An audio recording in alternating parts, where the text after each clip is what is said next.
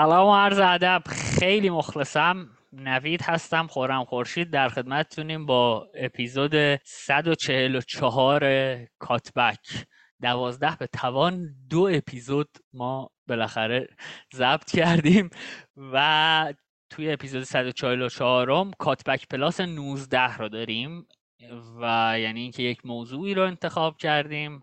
خارج از فوتبال در زمین چیزی که خیلی به اتفاقات درون زمین بستگی نداره وابسته نیست و این اپیزودها برای خود من جذاب تر از اپیزودهایی که در مورد بازی های روز صحبت می‌کنیم. الان سامان داره لبخند می‌زنه مخالفتش رو می‌خواد از همینجا شروع کنه. احتمالا از کاور اپیزود و تیتری که برای اپیزود انتخاب شده فهمیدید می‌خوایم در مورد چی صحبت کنیم؟ در مورد هیاهوی این روزهای دنیای فوتبال که توی سرتیتر سایت ها می‌بینید مثلا فلان بازیکن با فلان قیمت گذاف رفت به لیگ عربستان فلان بازیکن از فلان باشگاه تاپ اروپایی رفت به فلان تیم عربستان و در واقع می‌خوایم در مورد کشوری صحبت کنیم که در نگاه اول اینجوریه که توسط یک خاندانی داره اداره میشه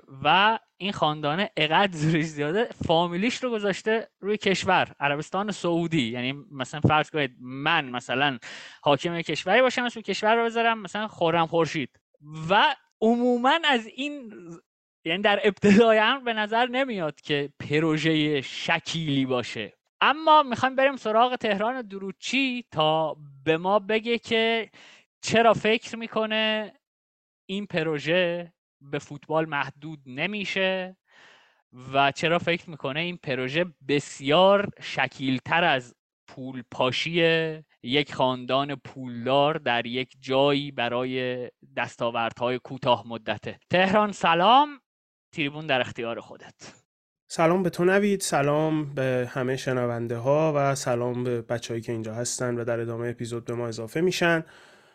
این چند وقته همطور که خودت هم گفتی عربستان توی فوتبال حداقل شروع کرده به خرجهای زیاد و این باعث شده که شاید تو رادار خیلی ها قرار بگیرن. اینکه این حجم پول توی فوتبال خرج بشه طبیعی که چشم خیلی از فوتبالی ها رو بگیره. و خب این بحث اولین بحثی نیستش که ما تو کاتبک می‌کنیم و من توی جمعهای خودی گفتم که من احساس می‌کنم که با اینکه به خاطر اینکه بحث مربوط به فوتباله ما بهش کشیده شدیم و تو رادار ما قرار گرفته اما خود این بحث خیلی بزرگتر از فوتباله.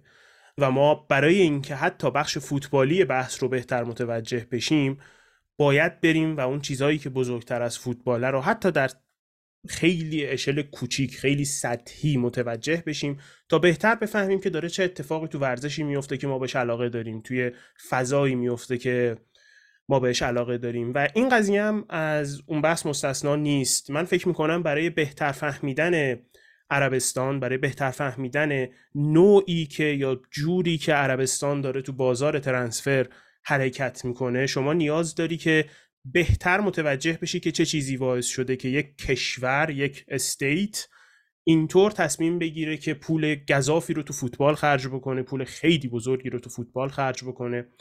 از کجا شروع شده و چی شده که به اینجا رسیدیم و اصلا اینجایی که الان رسیدیم دقیقا چیه؟ یعنی این چیزی که ما الان می‌بینیم دقیقا چیه؟ بهتر متوجهش بشیم نه که فقط به این فکر کنیم که خب یه پولیه داره میاد یه سری دارن یه کاری می‌کنن. طبیعتا مسئله به این سادگی و به این کوچیکی نیست. من فکر می‌کنم برای بهتر متوجه شدن این قضیه ما باید برگردیم به خیلی عقبتر و در واقع تو بحث خیلی بالاتر بریم و برسیم به اقتصاد عربستان. سال 1933 دولت عربستان با بی پی بریتیش پترولیوم قرارداد میبنده که خب عملا میشه گفت شروع اقتصاد نوین عربستانه. موقعی که بریتیش پترولیوم شروع می‌کنه توی عربستان چاهای نفتی کندن و اصلا صنعت نفت رو به وجود آوردن که خب از همونجا اقتصاد عربستان وابسته به نفت میشه. بیشتر از هر چیزی میشه به اویل کرایسیس 1973 به بحران نفت 1973 هم اشاره کرد که توی اون زمان تخمین زده میشه که اقتصاد عربستان از 15 بیلیون دلار توی سال 1973 به 184 بیلیون دلار تو سال 1981 رسیده باشه که خب به شدت بزرگتر شده افزایش خیلی زیادیه. و خب از همون موقع از همون دهه هفتاد وقتی این بوم یا این انفجار ایجاد میشه توی اقتصاد عربستان مسئولین زمان به این فکر می‌کردن که اقتصاد عربستان به شدت وابسته به نفته و عربستان باید راهی پیدا بکنه که از نفت عبور کنه. یا حتی ساده تر بگیم که وابستگیش به نفت رو کم کنه نه که لزوما عبور کنه. حالا به الان که برسیم بحث بیشتر به عبور کردن می‌رسه. از بودجه پارسال عربستان 87 درصد باجت رونیوشون از نفت بوده 90 درصد درآمدهای صادراتشون از نفت بوده و به طور کل 42 درصد کل جی دی پی عربستان از نفت و فروش نفته که بهتون نشون میده چقدر اقتصاد این کشور وابسته به این نفتیه که فروخته میشه. عربستان در حال حاضر 16 درصد از اویل ریزرو های جهان رو داره دومین کشوری هستن توی مقدار نفتی که دارن و دوربر سال 2020 به صورت رسمی اعلام کردن که 70 سال دیگه همچنان نفت برای فروش دارن. این مهمه که بدون اینکه ذخایر نفتی یک کشور رو فقط خود همون کشور می‌دونه. چیزی نیستش که خیلی اطلاعات پابلیکی باشه. برای همین هم هستش که ما فقط می‌تونیم به حرفی که زدن اعتماد کنیم و گذر کنیم. کسی نمی‌دونه دقیقا چقدر دیگه نفت ازشون مونده. اما طبق گفته خودشون نهایتا 70 سال دیگه از سال 2020 نفت دارن. سال 2017 محمد بن سلمان یا MBS که خبرگزاری انگلیسی خیلی دوست دارن MBS صداش بزنن خیلی راحت تر از رو زمان خیلی راحت تر میشه از محمد بن سلمان. تبدیل به crown prince عربستان میشه که عملا همه کار است. یعنی اصلا اینکه چه نقشی داره خیلی اسمش اهمیت نداره. ایشون رئیس کشور عربستانه. همه تصمیما رو خودش می‌گیره. دوستان اجازه بدید من بگم اینجا crown prince میشه ولی عهد آه بله بله. ممنون از ترجمه. ممنون. و خب بعد از اینکه محمد بن سلمان میاد یک سری برنامه هایی که بوده که البته تو اونها هم خیلی خودش تاثیرگذار بوده قبلا خیلی جون بیشتری می‌گیرن. برای اینکه بالاخره اقتصاد عربستان از این وابستگی به نفت عبور بکنه. سال 2016 آپریل 2016 یک برنامه تو عربستان شکل می‌گیره که همون زمان هم MBS درش خیلی دخیل بوده و الان که دیگه عملا رئیسشه. به اسم سعودی ویژن 2030 یا دیدگاه سعودی 2030 که یک برنامه خیلی گسترده با اهداف چندین ارگان و چندین دپارتمنت به قول معروف. چهار تا هدف اصلی دارن که دوست دارن تا 20 بهش برسن. اولیش کم کردن خود dependence رو همین الان سی دفعه ترجمهش رو گفتم چی میشه؟ وابستگی. وابستگی ممنون. چهار تا هدف اصلی دارن. اولیش اینه که وابستگیشون به نفت رو کم بکنن. دومیش diversify کردن اقتصادشونه اینکه اقتصادشون تک وجهی دیگه نباشه. بحث سوم می‌خوان صادرات غیر نفتیشون رو افزایش بدن و نه فقط صادرات بلکه investment ها هم همینطور سرمایه گذاری ها هم. همینطور. و هدف چهارم هم develop کردن و خرج کردن توی public sector شون یا بخش اجتماعیشونه و اینکه بتونن تصویری سکولارتر و مدرنتر از سعودی به بیرون کشور ارائه بدن. تو این مسیر هم چندین و چند برنامه دارن مثل health sector transformation program که می‌خوان کلهم بخش پزشکیشون رو یا بخش درمانشون رو عوض بکنن. housing program که توسط زیر شاخه هایی که برای PIF ساختن بخوان خونه بسازن توی عربستان که بخوان در در واقع قیمت خونه رو پایین تر بیارن و خونه های مدرن تری به مردمشون بدن. حتی برنامه عوض کردن تجربه حج دارن جزو یکی از برنامه های vision 2030 و یه quality of life program دارن برای اینکه هدف برنامه اینه که کلا کیفیت زندگی مردم عربستان رو بالاتر ببره و یکی از جالبترین برنامه هاش هم fiscal sustainability program ه که می‌خوان طی برنامه کاری بکنن که به طور کل عربستان از نظر مالی و از نظر اقتصادی کمی sustainable تر بشه شرکت هاش و خانواده هاش و کل هم کشور. که خب نهادی که وظیفه اصلی داره برای اینکه این اهداف رو به نتیجه برسونه PIF که در واقع public investment fund یا صندوق الاستثمارات العامة که در واقع بازوی اقتصادی یا بازوی سرمایه گذاری حکومت سعودیه. سال 1971 به وجود میان تقریبا چهار دهه تنها کاری که می‌کنن اینه که توی شرکت های نفتی منطقه یا شرکت های نفت و گاز منطقه سرمایه گذاری می‌کنن بیشتر از همه تو خود عربستان به این هدف هستن شکل می‌گیرن. و خب خیلی کار خاصی نمی‌کردن تا سال 2014 که حکومت عربستان به PIF اجازه داد که توی شرکت های خارج از کشور شروع به سرمایه گذاری بکنه. و بعدش هم که زیر دست MBS اومد محمد بن سلمان اومد.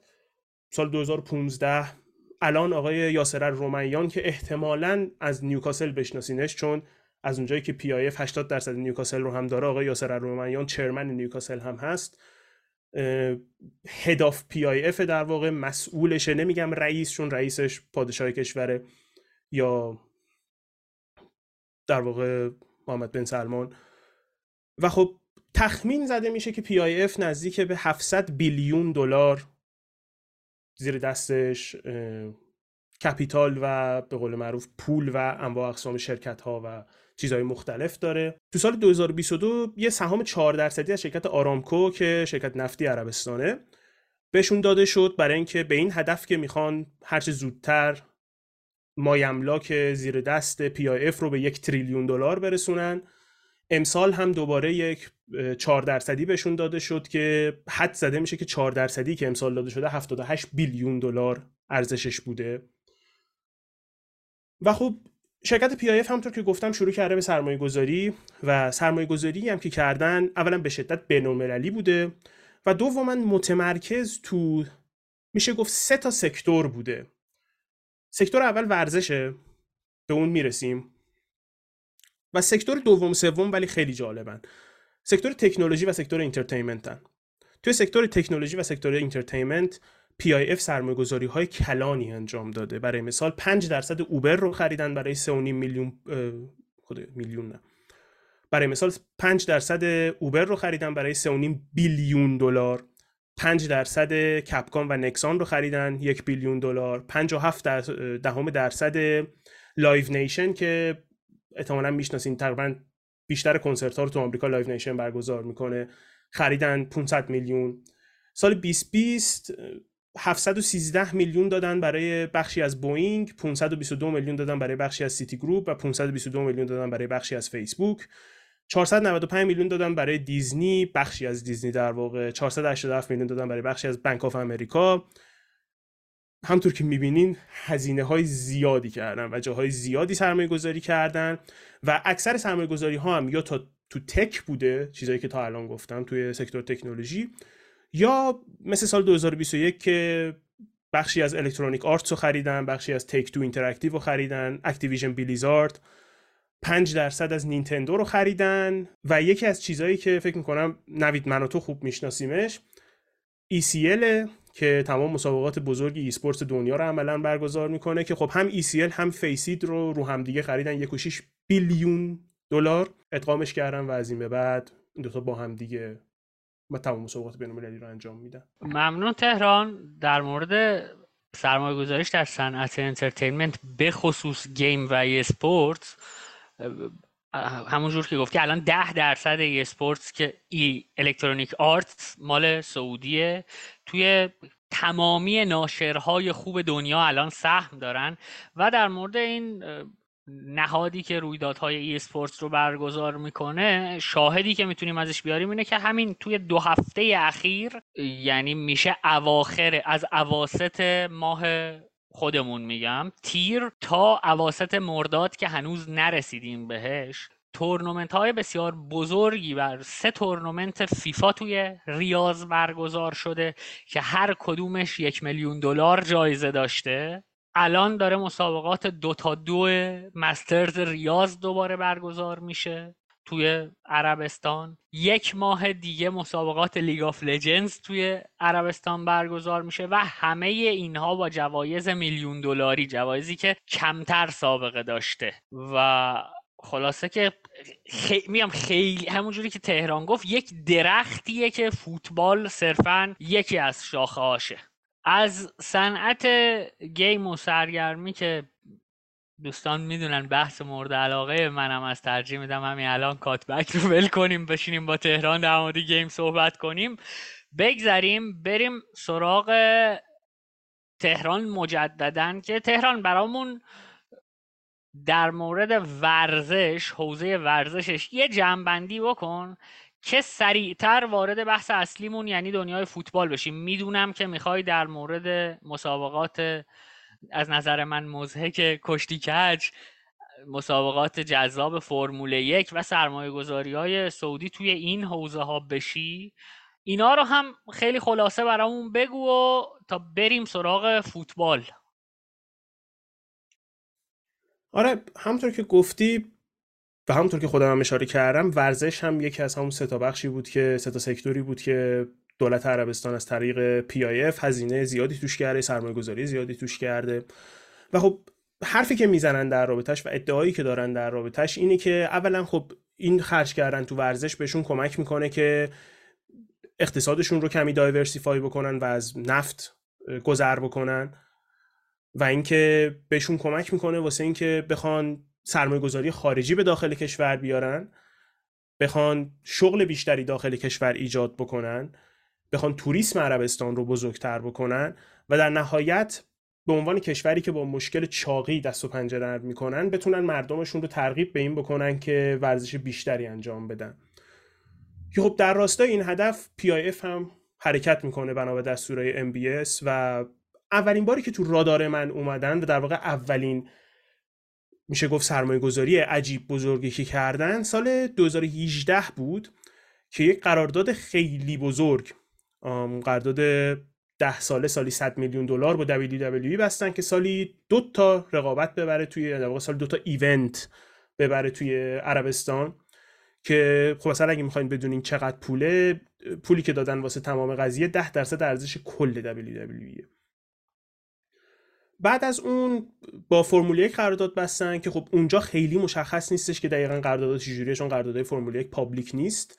اما گفته میشه که اون هم قرارداد 10 ساله 650 میلیون دلار و سال 2021 که فکر کنم همه یادمون باشه April 2021 تونستن که نیوکاسل رو بخرن. 80 درصد سهام نیوکاسل رو PIF تونست بخره.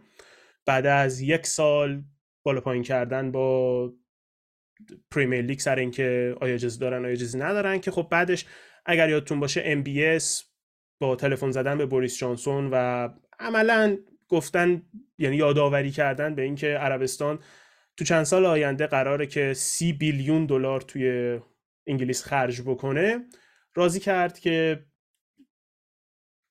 بالاخره بوریس جانسون هم با یه تلفن مشکل رو حل بکنه. توی همون سال 2021 برای کسایی که احتمالا حالا تو ایران خیلی دنبال گلف نیستن اما PIF لیگ LIV تو گلف رو برگزار کرد و پولای عجیب غریبی اونجا هم داد برای اینکه ستاره های PGA رو لیگ PGA رو به دزده و بیاره که تو کلهم تو جون 2023 همین ماه پیش. بعد از اینکه دو طرف از همدیگه شکایت کردن و به دادگاه کشیدن یهویی خبر اومد که PIF به توافق رسیده که PGA رو کلهم بخره و دوتا لیگ رو با هم دیگه یکی بکنه. در کنار اون هم کسایی که بوکس رو دنبال می‌کنن می‌دونن که خیلی رقابت های مهمی از بوکس توی عربستان این چند وقته برگزار میشه. چون بوکس هم اینطوریه که خب برای اینکه رقابت توی یک سالونی برگزار بشه اون سالن باید پیشنهاد بده و هزینه کنه و از این حرفاست خیلی اونم باز بحث پوله بحث اینکه چه جوری می‌تونی چقدر می‌تونی خرج بکنی. و خب خیلی مسابقات بوکسینگ بزرگی به اونجا رفته. همه اینا هم جالبیش اینه که PIF پارسال در واقع سال 2022 11 بیلیون ضرر داده به خاطر تمام خرجی که توی ورزش کرده.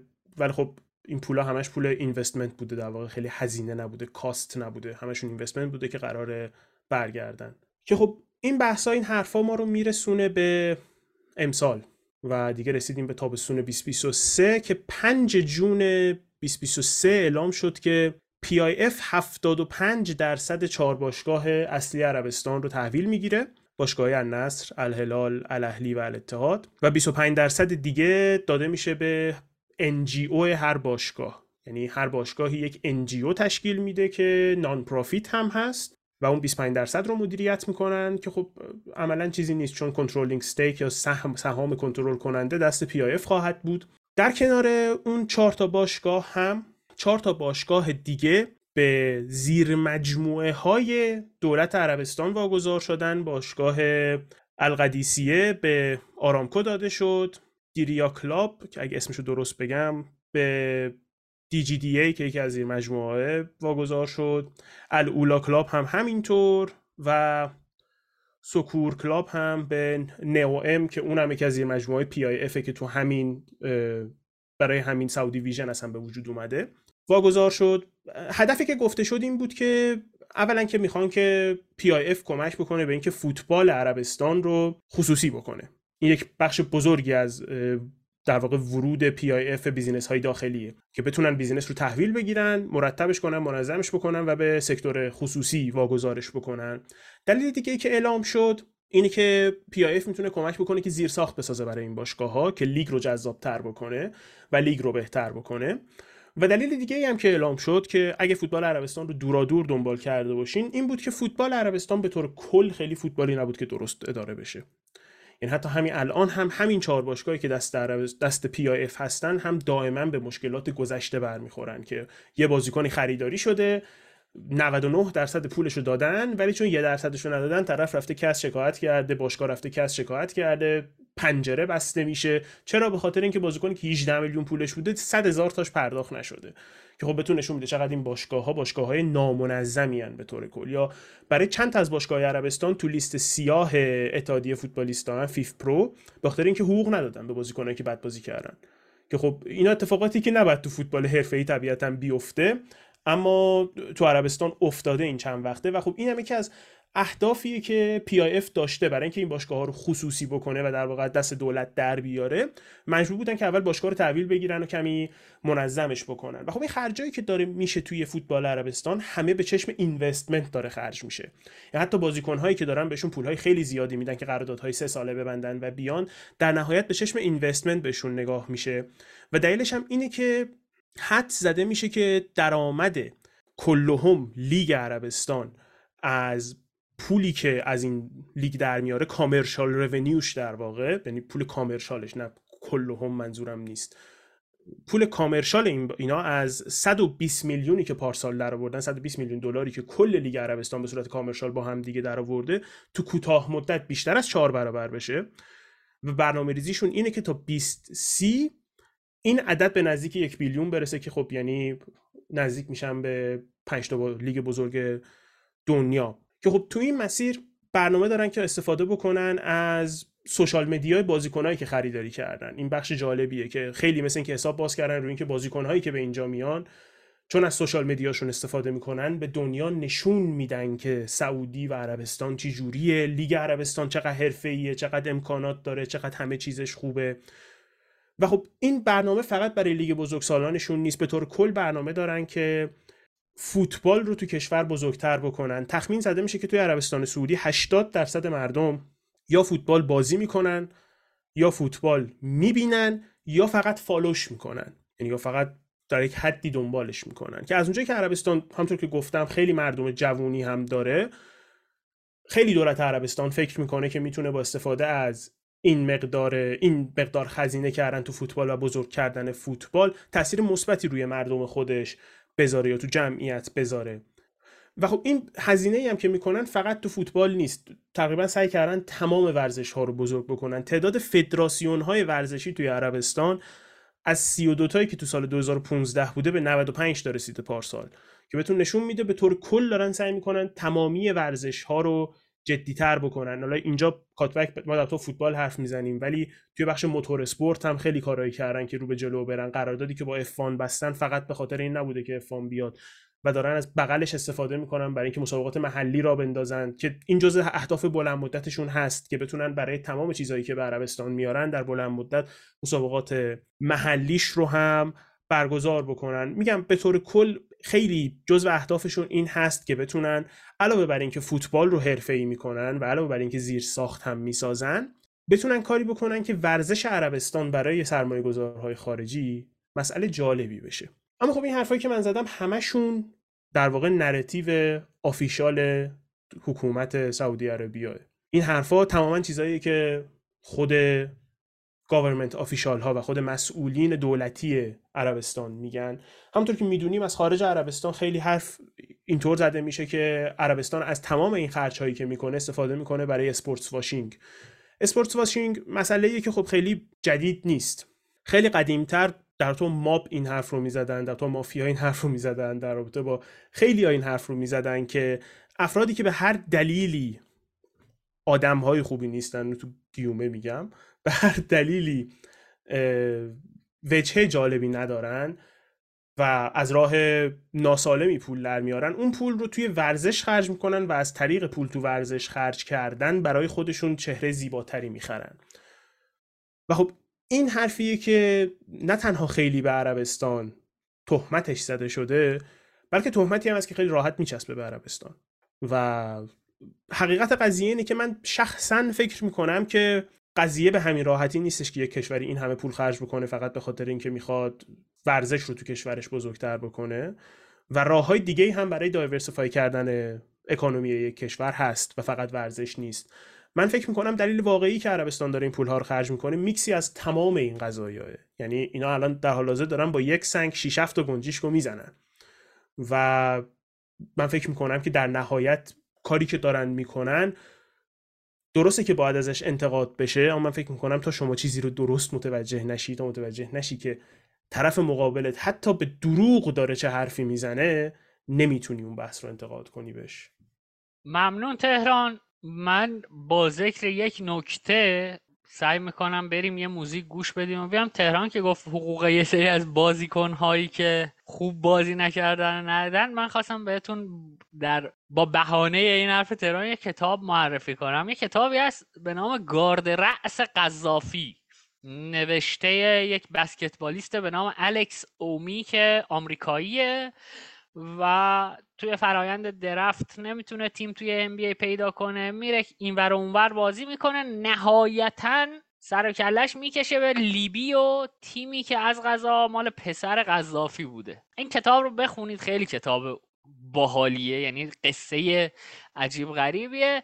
حالا اون از حقوق ندن داره یه بار می‌گفت ما خارجی ها رو از رختکن کردن بیرون یکی با کمربند بازیکن ها رو زد. یعنی چون باخته بودن تو ورزش دنیا همچی اتفاقهایی هم میفته. نشر گلگشت هم منتشرش کرده خلاصه اینکه بخونید. فقط قبل اینکه بریم موسیقی رو گوش بدیم و بیایم من یه نکته دیگه هم بگم. ما چون من خیلی عادت ندارم می‌دونید در مورد کامنت ها توی اپیزود ها صحبت کنم. مگر اینکه یک نکته خیلی تکرار بشه و با توجه به اینکه ما هم حداقل من از جانب بچه ها این حرف رو می‌زنم که ما رو بیرحمان نقد کنید وظیفمه که اگر بیرحمان هی نقد می‌کنید من یه پاسخی هم بهش بدم. خیلی ها توی چند اپیزود اخیر گیر داده بودن به استفاده از کلمات انگلیسی توسط تهران و یا گفتن هی به نظر من به نظر من به نظر من. من عرض کنم در مورد کلمات انگلیسی که هر جای اپیزود مشکلی داشتید کامنت بذارید. من شخصا ترجمه اون رو میگم. می نویسم براتون و در مورد اینکه تهران هی میگه به نظر من هم من ازش تشکر می‌کنم که به نظرم خیلی کار حرفه‌ایه که نظرات جایی که نظر شخصی خودشه رو به عنوان فکت غالب نمی‌کنه. میگه به نظر من اینجوریه. بریم موزیک رو گوش بدیم و بیایم. خب هنوز در خدمتتون هستیم با کاتبک پلاس 19 هم حرفای تهران رو شنیدیم. تهران از اقتصاد عربستان شروع کرد از خرج ها و سرمایه گذاری هایی که توی تمام حوزه ها انجام داده بودن تا رسیدیم به فوتبال جایی که اصلا بهانه ما بوده برای اینکه بیایم سراغ این موضوع. و در موردش صحبت کنیم. می‌خوام برم سراغ سامان. سامان زمانزاده سلام می‌کنم بهت. می‌دونم عادت نداری قدم ساکت بشینی. شاید اولین اپیزودی بوده که سامان بوده. اینقدر ساکت نشوندیمش و یکی دیگه حرف زده. سامان می‌دونم که توی توییتر هم در مورد اینکه پروژه های مشابه حداقل در ظاهر با پروژه عربستان در فوتبال وجود داشته که در باطن معتقدی خیلی متفاوت بوده با عربستان حرف زدی در موردش. اینجا دیگه تریبون در اختیارت خودت برامون بشکاف که چه پروژه هایی مشابه وجود داشته و چه تفاوت هایی وجود داره. منم سلام می‌کنم نوید به تو تهران و Mister X که قرار در ادامه اضافه بشه به توی فصل نقل و انتقالات هستیم. این کلمه Mister X در واقع Mister X قرار باش قرارداد ببندیم مذاکره کنیم. من نمی‌دونم گفتین که قرار نفر بعدی باشه یا؟ من گفتم نه نه نگفتیم نه نه نگفتیم نه. okay پس هنوز به صورت می‌ذارم که سورپرایز باشه برای شنوندگان. در مورد اینکه گفتی عادت نداری ساکت باشی اینا خب ببین همه بحثا که بحث ادی هاو و نیوکاسل و اینا نیست که آدم خیلی احساس کنه که حتما باید actively فعال باشه تو بحث. توی این بحث در واقع تهران صحبت که کرد خیلی شنیدانی بود و خیلی هم استفاده کردیم. در ادامه هم حتی به نظرم جا داره که باز هم از این منظر پرداخته بشه. به خاطر اینکه تفاوت اون تفاوتی که بهش اشاره کردی دقیقا همینه. هیچ کدوم از پروژه هایی که قبلا پروژه مشابهی که قبلا انجام شده یعنی اگه بخوایم در یک جمله تفاوت حالا من مثال هاشو میگم و نمونه های موفق و ناموفقش رو ذکر می‌کنم. ولی لپ کلام رو اتفاقا تهران گفت. بزرگترین تفاوت این پروژه سعودی با پروژه های دیگر اینه که اونا پروژه های ورزشی فوتبالی بودن. این یک پروژه عظیمتریه که فوتبال فقط بخش کوچک و نمیگم حالا قابل صرف نظر کردن ولی بخش در واقع فان قضیه است. یعنی اصل سرمایه گذاری اصل پول اصل فوتبال در واقع جنبه که بیشتر برای جذابیت دادن به این پروژه و جلو بردن پروپاگانداش اضافه شده بهش که اتفاقا نگاه خوبی هم هست به مسئله. برای اینکه تا همین امروز سرمایه گذاری هایی که توی تک انجام شده اون بحث دیورسیفای کردن حالا گفتی کلمه انگلیسی هم کمتر به کار این بحث تنوع دادن به منابع اقتصادی عربستان و اینها همه توی بطن قضیه جریان داشته. ولی تا همین امروز تا قبل از اینکه رونالدو و بنزما و نمی‌دونم کانته و فابینیو و اندرسون اینا رو بگیرن فکر می‌کنم یک دهم چیزی که امروز هم در مورد عربستان سعودی و پروژش صحبت میشه صحبت نمی‌شد در موردش. به خاطر همین بحثی که تهران مطرح می‌کنه خیلی بحث مهمیه. و دقیقا تفاوت این قضیه با قبل اینه. حالا من برمیگردم به این و قبلش در اون مورد که پرسیدی ببین ما چند تا چند تا نمونه خیلی مهم داریم که سعی کردن با به خدمت گرفتن ستاره های بزرگ فوتبال جهان پروژه های فوتبالیشون رو استارت بزنن با شکلی که یه توجه عظیمی بهش جلب کنن که بتونن اینو به اهدافی که تعریف کرده بودن برسونن. نمونه های معروفی که وجود داره یکی از در واقع معروف ترین هاش و جلوی چشم ترین هاش فوتبال در آمریکا بوده. ایالات متحده آمریکا. و از غذا شروعش در این زمان MLS در آغاز قرن 21 نبوده که شروع کردن به آوردن بازیکنهای نزدیک به بازنشستگی اروپایی که حالا اون پروژه هم به خودی خود حالا باید ببینیم چقدر موفق بوده. اما شروع قضیه در دهه هفتاد بوده زمانی که لیگ MLS یا Major Soccer League هنوز Major League Soccer هنوز به وجود نیومده بود و لیگی که در آمریکا بازی می‌شد لیگ شبه آماتوری بود تقریبا به نام NASL یا North American Soccer League که خب دیگه معروفه دیگه پله و بکنبایر و اینا رو برداشتن بردن اونجا که حالا اینجا می‌خوام به این برسم که ما اصلا برای اینکه بخوایم موفقیت این پروژه ها رو بسنجیم که چقدر موفق بوده چقدر شکست خورده باید ببینیم که هدف گذاری پروژه چی بوده دیگه. شما تا ندونی هدف پروژه چی بوده نمی‌تونی تعیین کنی که این پروژه موفق بوده یا موفق نبوده. در آمریکا حداقل ما می‌دونیم که هدف گذاری پروژه چی بوده. این بوده که یک ورزشی که در تمام جهان محبوبه و آمریکایی‌ها هیچ اهمیتی بهش نمیدن این رو بیارن توی spotlight با آوردن یه سری ستاره های بزرگ جهانی با آوردن امثال پله و بکن‌باوئر اینا احساس می‌کردن که خب عقب افتادن از جهان. آمریکایی ها به ورزش های local خودشون ده ها برابر بیشتر اهمیت میدن و این نبودن در فضای بین المللی فوتبال داره ضربه می‌زنه به هویت ورزشی کشور آمریکا که حالا یه هویت بین المللی تو المپیک داره تو همه. در زمان دهه هفتاد و پروژه NASL این پروژه به شدت شکست خورد. یعنی به بدترین شکل ممکن با شکست مواجه شد. یعنی تمام اون سرمایه‌ای که اینا گذاشتن برای اینکه جذب مخاطب کنن در کشور آمریکا همش پودر شد و محو شد. هیچ هیچ نتیجه ای نداشت. از سال 1968 که شروع شد و سی اس اون زمان کاورج تلویزیونی NASL رو به عهده داشت آوردن این بازیکن ها در اواسط دهه هفتاد که قرار بود یک بوست عظیمی بده به تعداد تماشاچی تعداد بیننده تلویزیونی من الان عددشو دارم. از هزار... پله 1975 رفت کاسموس نیویورک که با بایر اونجا هم بازی شد. قبل از اینکه اینا بیان و به پیوندن به کاسموس میانگین تماشاچی NASL بر بازی در خود استادیوم 7700 تا بود. 7700 نفر تعداد تماشاچی بر بازی در دو فصلی که دو سه فصلی که حالا اینا این ستاره ها رو همزمان اونجا با هم داشتن این عدد تا 14 هزار تا بالا رفت و بعد در دهه 80 دوباره شروع کرد به پایین اومدن و تا جای رسید که در سال 1982 دیگه هیچ شبکه تلویزیون آمریکایی حاضر نمی‌شد. حاضر نشد NASL رو پوشش بده مثلا پخش تلویزیونی نداشت. دلیل چی بود؟ دلیلش این بود که آوردن ستاره ها برای جذب علاقه در میان آمریکایی ها جوانان آمریکایی و افرادی که ورزش رو دنبال می‌کردن تاثیر نداشت. خیلی تاثیر محدودی داشت. شکست خورد مشابهش دوباره در همین آمریکا وقتی که MLS میجر لیگ ساکر به وجود اومد فوتبال رو حرفه‌ای کردن. حالا اینجا یه تفاوت عمده ای داره دیگه. جام جهانی 94 در آمریکا برگزار شد حالا مثال خیلی جالبی هم هست. اون NASL که شکست خورد پروژهش شما توی جام 94 دقیقا داری می‌بینی که ما فوتبال رو داریم در یک نیشنی جام جهانی رو برگزار می‌کنیم که کاملا غریبه است. خیلی داستانهای جالبی وجود داره که آقا چطور اینا اصلا نمی‌دونن این ورزش چیه و واکنش هایی که آدم های آمریکایی اما به مرور خصوصا در ایالت های دموکرات که مهاجرپذیری اضافه شد و درصد جمعیت مهاجر زیاد شد مهاجران اروپایی مهاجرانی که سایر نقاط دنیا آمده و علاقه داشتن به فوتبال این بستر فراهم شد که در زمانی که MLS شروع کرد به کار مشابه یعنی آوردن ستاره ها برای افزایش علاقه به فوتبال.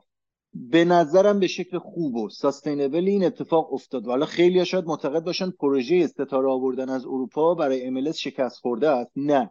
من به نظرم فکر می‌کنم این اتفاقا موفق شده این پروژه. برای اینکه این قرار بود همون سوبسیدی باشه که در ابتدا تزریق میشه به یه لیگ که شما میری پیرلوی 36 ساله رو میاری به خاطر اسمش میری حالا تورنتو که شهر ما رفت جووینکو رو آورد. جووینکو به خاطر نزدیک بازنشستگی هم نبود. واقعا بازیکن خوبی بود و کمک کرد که تورنتو لیگ رو ببره.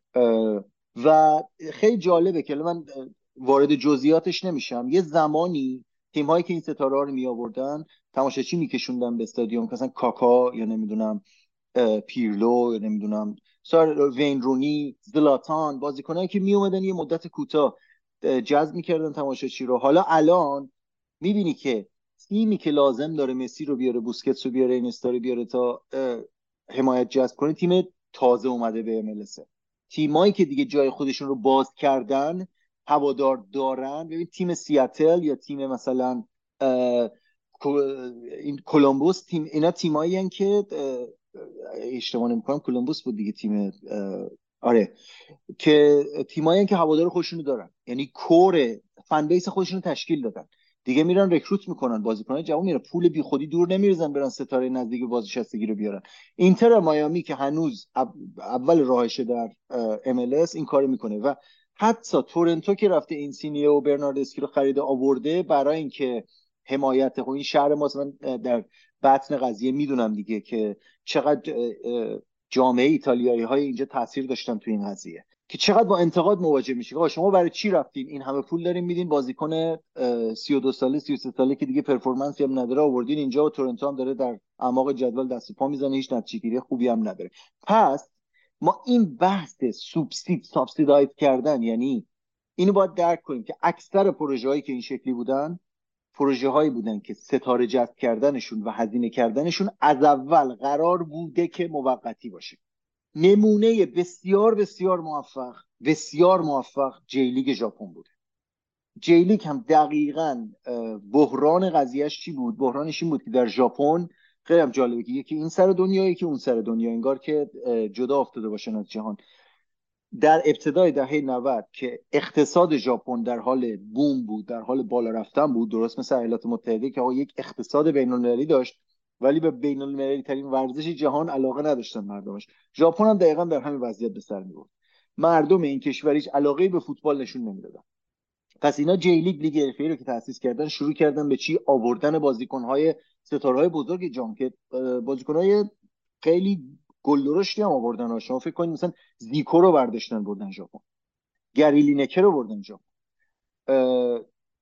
اسکیلاچی آقای گل جام جهانی 90 رو برداشتن بردن.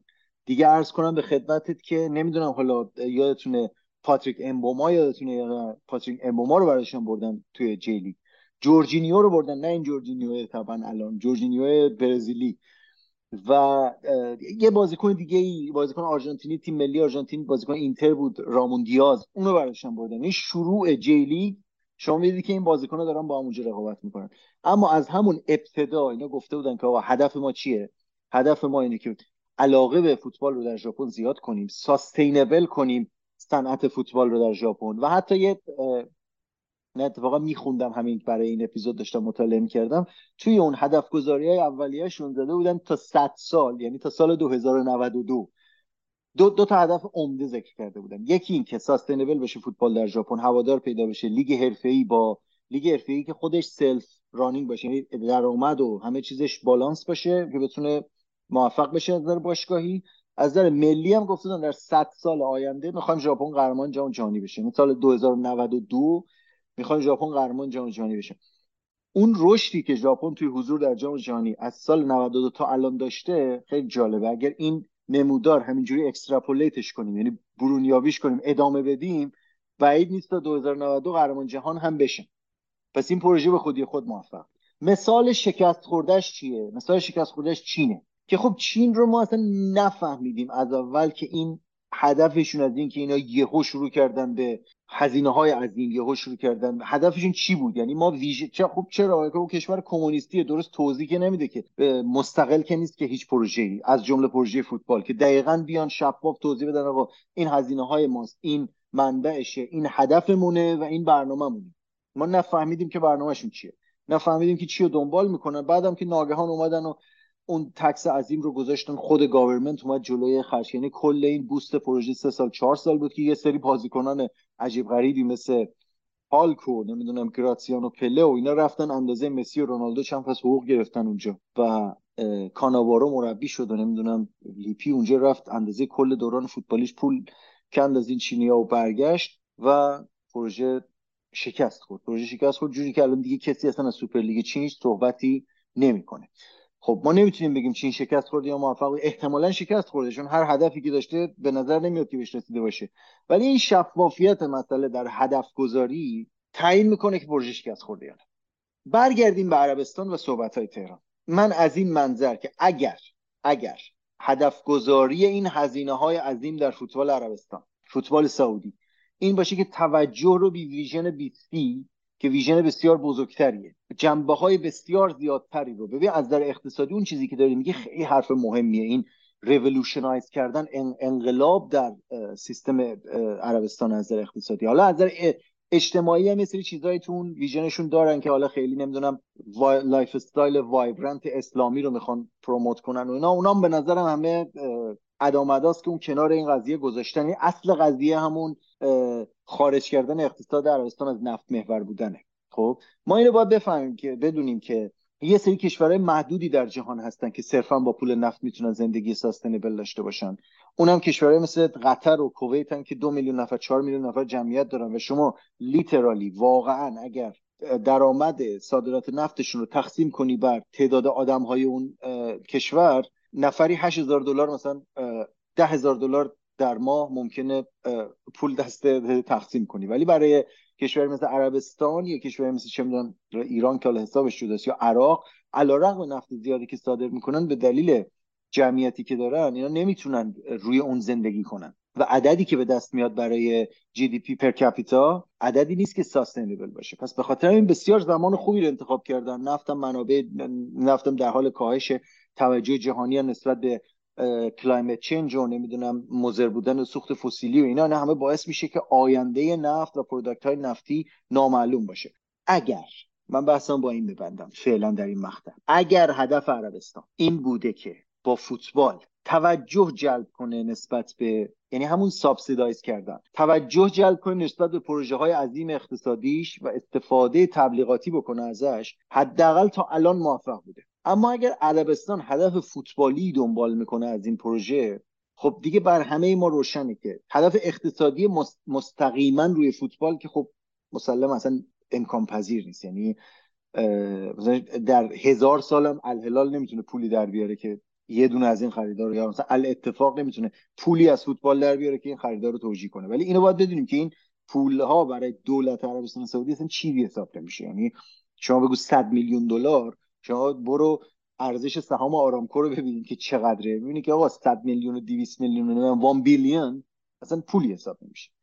هدف اگر تبلیغاتیه فعلا به نظرم حداقل در این مقطع می‌تونم بگم با همین صحبت همین دلیلی که الان من و شما نشستیم بنده از تورنتو تهران از برن سوئیس جنابالی و Mr. X از تهران داریم در مورد این قضیه حرف می‌زنیم نشون میده که این به هدفش رسید خیلی ممنون. سامان من یه با ذکر یک نکته که حرفهای آخر سامان رو کامل کنه پاس میدم به نفر آخر تیم Cutback Plus فعلی. ما یک مفهومی رو در business های گنده داریم به نام loss leader. مثالش هم روی شرکتی که خودم دارم توش کار می‌کنم می‌زنم. من در یک شرکتی کار می‌کنم که پالایشگاه نفت سنگین داره. یعنی صاحب یک مجموعه پالایشگاهی نفت سنگینه. خوراک رو می‌گیره از دولت غیر و مشتقات میفروشه. مسئله اینه که با توجه به اینکه پالایشگاه ما داره خوراک رو از دولت با یک قیمتی نازلتر از قیمت جهان هم می‌خره انقدر این تکنولوژی تکنولوژی عقب مونده ایه که پالایشگاه ما سالی 5 تا 10 میلیون یورو زیان میده. یعنی اگر ما با تمام ظرفیت کار کنیم زیان میدیم. اما با ساخت این پالایشگاه توی اونجا تونستن یک اسکله بسازن که اون اسکله براشون هزاران برابر اون میزانی که یک پالایشگاه سوده می‌تونه سود داشته باشه داره جبران می‌کنه. و فوتبال هم فکر می‌کنم یکی از لاس لیدرهای این پروژه عربستانه که قرار سودش جای دیگه تأمین بشه. آیه اسماعیلی عرض ادب احترام میکروفون رو میسپاریم به شما و در خدمتتون هستیم. درود بر شما و همه کسایی که صدای ما رو میشنون نمی‌دونم چرا یه جوری گفتین Mr. X الان شنونده فکر می‌کنه مثلا همون بکن باور رو اینایی که برات Mr. X توی Resident Evil دو اگه یاد باشه ما رو بله به پاره می‌کرد. دنبالمون بود آره آره حالا میگم یه همون فکر کردم مثلا همونه دیگه Mr. آره. X. آره همون آره. Resident Evil من میگم حالا شنونده فکر می‌کنه الان بکن بایری که مثلا تو راجبش صحبت کردی قراره بیاد مثلا اینجا صحبت کنه. حالا خب به وارد بحث بخوام بشم اول که خیلی ممنون از اطلاعاتی که شما دادین. من واقعا نصف بیشترش شاید نمی‌دونستم. یعنی حداقل چیزایی که راجب لیگ امریکا گفت سامان و صحبت های خیلی تکمیلی که تهران داشت راجع به لیگ عربستان و اینکه اصلا PIF می‌خواد چیکار بکنه و داره چیکار می‌کنه و ایدش چیه و چقدر سرمایه گذاری کرده توی صنعت entertainment خیلی جالب بود. راجع به لیگ امریکا و چین و ژاپن و عربستان و اینا یه نکته مشترکی داره همه اینها. اینه که همه این کشورهایی که اومدن همچین کاری کردن و همچین سرمایه های عظیمی رو بردن توی اه، جاهایی که حالا ورزش و به خصوص فوتبال اقتصاد همه این کشورها در حال یه انفجار بود دیگه در حال یه ترقی بسیار بالایی بود یه رشد اقتصادی خیلی خوبی داشتن تجربه می‌کردن و همین ها باعث شد که خب مثلا یه پولی اونجا هستش که واقعا نمی‌دونی باهاش چی کار می‌کنی و کجا بهتر از فوتبال که می‌تونه حداقل یه وجهه خیلی خوبی برای توی دنیا داشته باشه و یه سری آدم پیدا بکنه برای تو که به صورت افراطی حتی تو رو بپرستن. توی تیم هایی که اصلا خرج نمی‌کنن و به هوادارشون اهمیت نمیدن این چیزها رو می‌بینیم که یه عده آدم 24 ساعته دنبال اینن تو همین کشور خودمون. این همه اه، کلاهبرداری و اینجور چیزا تو فوتبال اتفاق میفته ولی یه سری آدم هستن که از کار زندگیشون ممکنه بزنن برن دم در باشگاه وایسن بگن که آقا تو رو خدا یه کاری کنین تیم ما نابود نشه.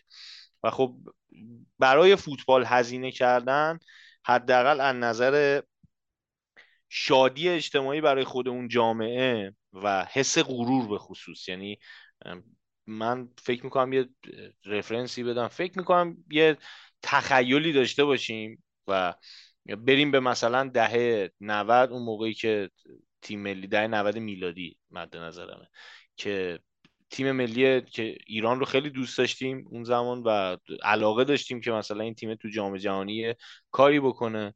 و اون تیم مثلا فرض بکنیم که می‌رفت به فینال یا نیمه نهایی یا چه می‌دونم یه موفقیت خارق العاده به دست می آورد که از ظرفیتش بیشتر بود و تو تاریخش حتی ماها فکر نمی کردیم این اتفاق بیفته. و خب چه غروری ما رو فرا می گرفت و چقدر جامعه می‌تونست شاد بشه با همین چهار تا دونه مسابقه و خیلی از مشکلات دیگر رو فراموش بکنه. این یه نکتهشه در مورد چین و امریکا و ژاپن یه اتفاقی هست. ببینید سامان راجع به این صحبت کرد که اینا رفتن بازیکنهای معروف دنیا رو آوردن. این به خصوص تو آمریکا خیلی نمود داره. تو آمریکا آوردن بازیکن معروف برای ورزشی که اصلا هیچکی بهش علاقه نداره خیلی کار عاقلانه ای شاید نبوده از اول. چون چه می‌دونم مثلا الان 20 سال پیش ستاره های فوتبال اروپا رو شاید اصلا تو آمریکا نمیشناختن. مثلا اختلاف ساعت اونجا یه جوری بود که اینا نمی‌دونستن الان مثلا بهترین بازیکن اروپا کیه یا مثلا ده تا بازیکن اول کیان.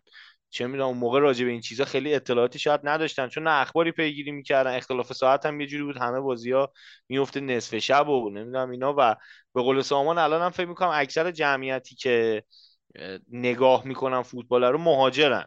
از کشور خودشون بردن رو با خودشون به اونجا. یه علاقه الان خود سامان فکر می‌کنم یکی از دلایلش همینه دیگه. شاهد از غیب می‌رسه همینجا. در مورد چین چین یه اقتصاد خیلی خوبی رو تجربه می‌کنه رشد اقتصادی خیلی خوبی رو یه دوره تجربه می‌کنه و کشوریه که دوست داره کالاهاش رو توی دنیا بفروشه و اونها رو به اصطلاح یه حالت یوزر فرندلی براشون برای شرکت های چینی پیدا بکنه. و خب چی بهتر از فوتبال؟ چینیا بیان تو اروپا باشگاه بخرن اون باشگاه رو توش پول خوب خرج بکنن هوادار دوستشون داشته باشه. حتی اسامی شرکت های خودشون رو بزنن روی اون پیرنا حتی به چینی روی پیرنا بنویسن اسمای چینی بزنن رو ورزشگاه ها اسمای شرکت های چینی و و با این کار شرکت ها و کمپانی های چینی رو تبدیل بکنن به شرکت هایی که محبوبن توی دنیا و به خصوص توی اروپا دیگه. چون از اونجا فکر می‌کنم صادر میشه خیلی از این محبوبیت به عنوان مرکز فوتبال. ولی خب اقتصادشون دچار شکستی میشه کووید میاد یه سری مشکلات براشون به وجود میاد و دولتی هم که کمونیسته بلا فاصله همه سرمایه گذاری خارجی رو لغو می‌کنه و دستور میده که آقا شما اصلا اجازه ندارین سرمایه گذاری خارجی بکنین. و خب یه سری باشگاه ها چه می‌دونم اینتر حالا با چنگ و دندون با وام و فلان و اینا نگه میداره باشگاه رو شرکت سونینگ و شخص ژان دونگ و میلان با اون مشکلات دست و پنجه نرم می‌کنه. باشگاه رو مجبورم بدم به بانک. بانک مصادره می‌کنه. هزار تا اتفاق دیگه افتاد و چین هم اینجا شکست خورد. ولی خب ژاپن هدف گذاریش هدف گذاری درستریه دیگه. منطقی تره خودشون می‌دونن که نمی‌تونن با آوردن این بازیکن با لیگای اروپایی رقابت بکنن و یه صنعت خیلی پویایی داشته باشن یه پول هنگفتی در بیارن از آمریکا یه نفر بیاد مثلا باشگاه ویسل کوبه رو بخره توش پول پاشی بکنه. نمی‌تونن به همچین جایی برسن. و هدفشون بیشتر ملیه. کلا من فکر می‌کنم ژاپنیا هر کاری که تو زندگیشون می‌کنن اهدافشون ملیه. خیلی به شخص فکر نمی‌کنن همین که هدف گذاری صد ساله است اون کسی که فکر می‌کنم این تر رو نوشته همون موقع اگه یک سالش هم باشه نتیجه هدف 101 سالگی این آدمه. احتمال اینکه این قضیه رو ببینه خیلی کمه. و اونجا شاید یه دلیلی که تو ژاپن اونقدر پول پاشی نشده و نتیجه موفق تری هم گرفته همین می‌تونه باشه. برسیم به عربستان یه نکته بگم قبل اینکه راجع به این پولای بادآورده ای که توی فوتبال هزینه میشه یه دیالوگی هست. احتمالا شاید خیلیاتون فیلم بتمن بیگینز رو دیده باشین. جالبه. یه دیالوگی داره آلفرد به بروس وین میگه. میگه که تو باید تو انظار عمومی ظاهر بشی یه مقداری پول خرج بکنی ماشینای گرون بخری و اینا. بروس وین بهش میگه من نیازی به این چیزا ندارم. چرا باید این کارو بکنم؟ میگه وقتی این کارا رو نکنی یه سوالی برای همه آدما پیش میاد برای جامعه پیش میاد که بروس وین دقیقا با وقت و پولش داره چیکار می‌کنه. این نکته خیلی جالبیه خیلی شبیه به این اتفاقاتی که داره میفته. من فکر می‌کنم اگه عربستان این کارو داره می‌کنه یه سوال رو داره جواب میده که عربستان با این همه پولی که نفت داره در میاره داره چیکار می‌کنه؟ آیا دارن سلاح می‌سازن؟ آیا دارن ارتش جمع می‌کنن؟ آیا دارن جایی توطئه می‌کنن؟ نه دارن تو صنعت چه صنعت خوبی هم entertainment دارن سرمایه گذاری می‌کنن. Disneyland رو میرن می‌خرن که با بچه ها و خانواده ها سر و کار داره. فوتبال رو میرن می‌خرن که با جوونا سر و کار داره. گلف خودش یه جامعه هدف خاصی داره. حتی کشتی کج یه جامعه هدف خاصی داره. و خب میان تو این چیزا سرمایه گذاری می‌کنن و در نهایت عمرن اگه فکر می‌کنم همین الان این پولی که باشگاه دادن رو همین الان بگیم تموم شد دیگه هیچ سرمایه گذاری نمی‌کنن و همه بازیکنهای بزرگ اروپا میان تو این تیم این به بعد به صورت نرمال بازی می‌کنن با پولای معمولی. تا 100 سال آینده فکر نمی‌کنم. همین پولایی که تو این پنجره نقل و انتقالاتی هزینه شده در بیاد تو عربستان. و اگه هدف سرمایه گذاری و پول در آوردن باشه امکان نداره. یه نفر به یه بازیکنی که یک سال از قراردادش مونده شاید مجبور باشی به خودش پیشنهاد مالی قابل توجهی بدی که پاشه بیاد. ولی لازم نیست به باشگاه 300 میلیون پیشنهاد بدی. به اون باشگاه 100 میلیون هم پیشنهاد بدی از خودشه و میپذیره. خیلی چیز عجیبی نیست. و فکر می‌کنم این در حقیقت یه جور حس غروره که ما پولشو داریم انقدر حاضریم پرداخت کنیم این, این کارو بکنیم اون کارو بکنیم و یه حس اقتدار رو می‌خوان نشون بدن تو این قضیه. در نهایت هم نظر شخصی من البته که این نهایتا جنبه تبلیغاتی داره دیگه که عربستان قاعدتا می‌خواد پیایف بره توی کشورهای مختلف صنایع مختلف رو بخره و یه پیش بینی میشه که آقا شاید مثلا ما اگه بریم کمپانی بی ام رو بخریم یه سری تو آلمان مثلا تحریم بکنن دیگه بگن آقا بی ام آلمانی نیست نخریمش دیگه. و مال عربستان فلان. این حرفایی هم که زده میشه راجع به اینکه ما می‌خوایم اسلام و گسترش بدیم سبک زندگی اسلامی گسترش بدیم اینا فکر می‌کنم برای مردم و همپیمانان عربستانه که تو این قضیه کمکشون بکنن و مانع درست نکنن براشون. در نهایت من فقط می‌تونم به این اشاره من نمی‌تونم بگم که موفق میشه نمیشه. هرچند نظر شخصی می که این پروژه در نهایت فوتبالی به جایی نخواهد رسید. عربستان احتمالا به اون اهداف پشت پرده که ما حدس می‌زنیم خواهد رسید. خیلی زودتر از اون چیزی هم که فکر می‌کنه خواهد رسید. ولی اهداف فوتبالی فکر نمی کنم اصلا وجود داشته باشه. اگر هم وجود داشته باشه بعید می‌دونم بهش برسه. نظر شخصیمه ولی من خیلی دلم می‌خواد راجبش تاثیرش توی فوتبال اروپا هم صحبت بکنیم بچه ها که توی فوتبال اروپا چه نتیجه می‌ذاره. ما این پنجره فکر می‌کنم یه سری تیم ها خواهش می‌کنم توی این قضیه کمک بکنیم به من. یه سری تیم ها از شر یه سری بازیکن که قراردادهای بزرگی داشتن خیلی راحت تر از اون چیزی که فکر می‌کردن خلاص شدن. و یه سری دستمزدهای خیلی بالایی از باشگاه هست شد. یه سری بازیکنایی که سر نخواستنشون شاید دعوا بود و نمی‌دونستن چی کار بکنن می‌خواستن یه پولی بدن یا رو بره فسخ بکنه تیمای عربستان اومدن یه پولی هم بابتش دادن و اینا رو برداشتن بردن. حالا خیلی جالبه فراد که امروز هم دقیقا روزیه که خبر امباپه اومده بیرون دیگه. یعنی خبرش که شایعه نیست خبر واقعیه که پیشنهاد بچه شما این این مشکل رو داره که نمی‌تونید تمایز بذارید بین این تیم ها الان من نمی‌دونم که الهلال به امباپه پیشنهاد داده. ببین تمایز آخه تمایزی وجود نداره. نداره آره. مالک ها یکیه. ببین پیشنهادهایی که بعضی از بازیکن‌ها یا مربیا داده شد این بود که تو بیا تیم تو انتخاب کن. خب بیا سر پولش توافق می‌کنیم تو بیا تیم تو انتخاب کن. هر دوست داشتی برو. آره و حالا خودت حتما بهتر می‌دونی که یه سری به سامان من اینجوری بذار یه ذره اینو بازش بکنم. شما یه خونه داری هشت اتاق خواب داره خب؟ میری توی فروشگاه کاناپه می‌بینی کاناپه رو خوشت میاد. میری می‌خری بعد میای خونه تصمیم می‌گیری حالا اینو بذارم تو کدوم اتاق. این دقیقا اتفاقیه که تو لیگ عربستان داره میفته حالا جالبه که اصلا یه سری قوانین پیشگیرانه هم گذاشتن که به هیچ وجه باشگاه ها به ورطه رقابت با هم دیگه نیفتن بر سر جذب بازیکن. و اصلا ممنوع کردن که به دو تا باشگاه برای یه بازیکن bid بذارن. این باشگاهایی که به قول معروف زیر نظر همین fund شون مستقیم از دولت میاد که تقریبا همشونن. نمی‌تونن رقابت کنن بر سری بازیکن. اگر هم بازیکنی با یه باشگاه داره مذاکره می‌کنه بعد بره با یه باشگاه دیگه مذاکره کنه بخواد لایی بکشه وظیفه دارن بازیکن رو بذارن تو لیست سیاه که اصلا پیشنهادشون رو بردارن از روی میز. این خیلی نکته جالبی که اینکه ما نمی‌تونیم تمایز بذاریم خیلی چیز عجیبی نیست. برای اینکه واقعا همونجوری که تهران گفت تمایزی وجود نداره. حالا خلاصه هم که من الان الان شک کردم که الهلال بود یا الاتحاد بود که برای امباپه پیشنهاد گذاشته الهلال. الهلال. الان الهلال بزرگترین تیم عربستانه که کنارش گذاشته بودن واسه مسی. تیم اصلی الهلال همیشه هم الهلال بوده. گذاشته بودنش کنار واسه مسی. یعنی اونجا ستاره نخریدن مثلا اون طرف بنزما رفت اون طرف رونالدو هست.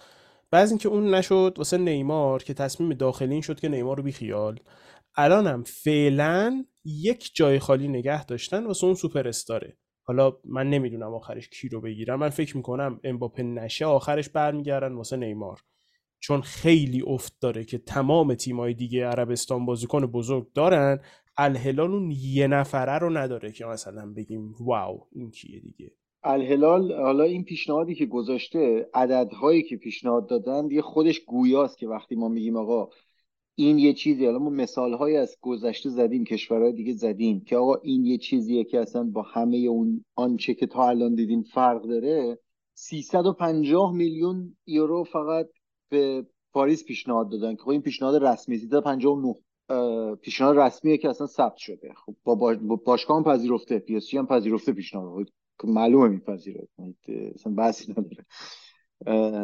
ولی خب خود امباپه یه توییتی زد که حالا زیر حالت مثلا مسخره کردن رفتن خودش به عربستان اینا بود به نظر نمیاد که بپذیره. ولی عددی که میگن برای یک سال این کلش برای اینه که یک سال امباپه رو بگیرن که قبل از اینکه بخواد بره رئال بیاد و یک سال توی عربستان بازی کنه. و عددی که گفته بودن اینه که 700 میلیون دلار به خودش پیشنهاد دادن برای یک سال. و این یک ایده ای بهمون میده که وقتی میگیم آقا این پول ها چیزی نیست اصلا برای پادشاهی سعودی و این هزینه هایی که داره میشه اصلا شوخیه. اما اثرش روی فوتبال اروپا. یک اثرش فرات همینه که گفتی. حالا حتی کار به جای رسیده بود که می‌گفتن چلسی با اینا چیز داره زد و بند داره. یعنی با این دولت سعودی سعودی یک لینکی داره که آقا بیا این بازیکنهای مازاد ما رو بخر و ببر و خوبم فروختن دیگه در واقع.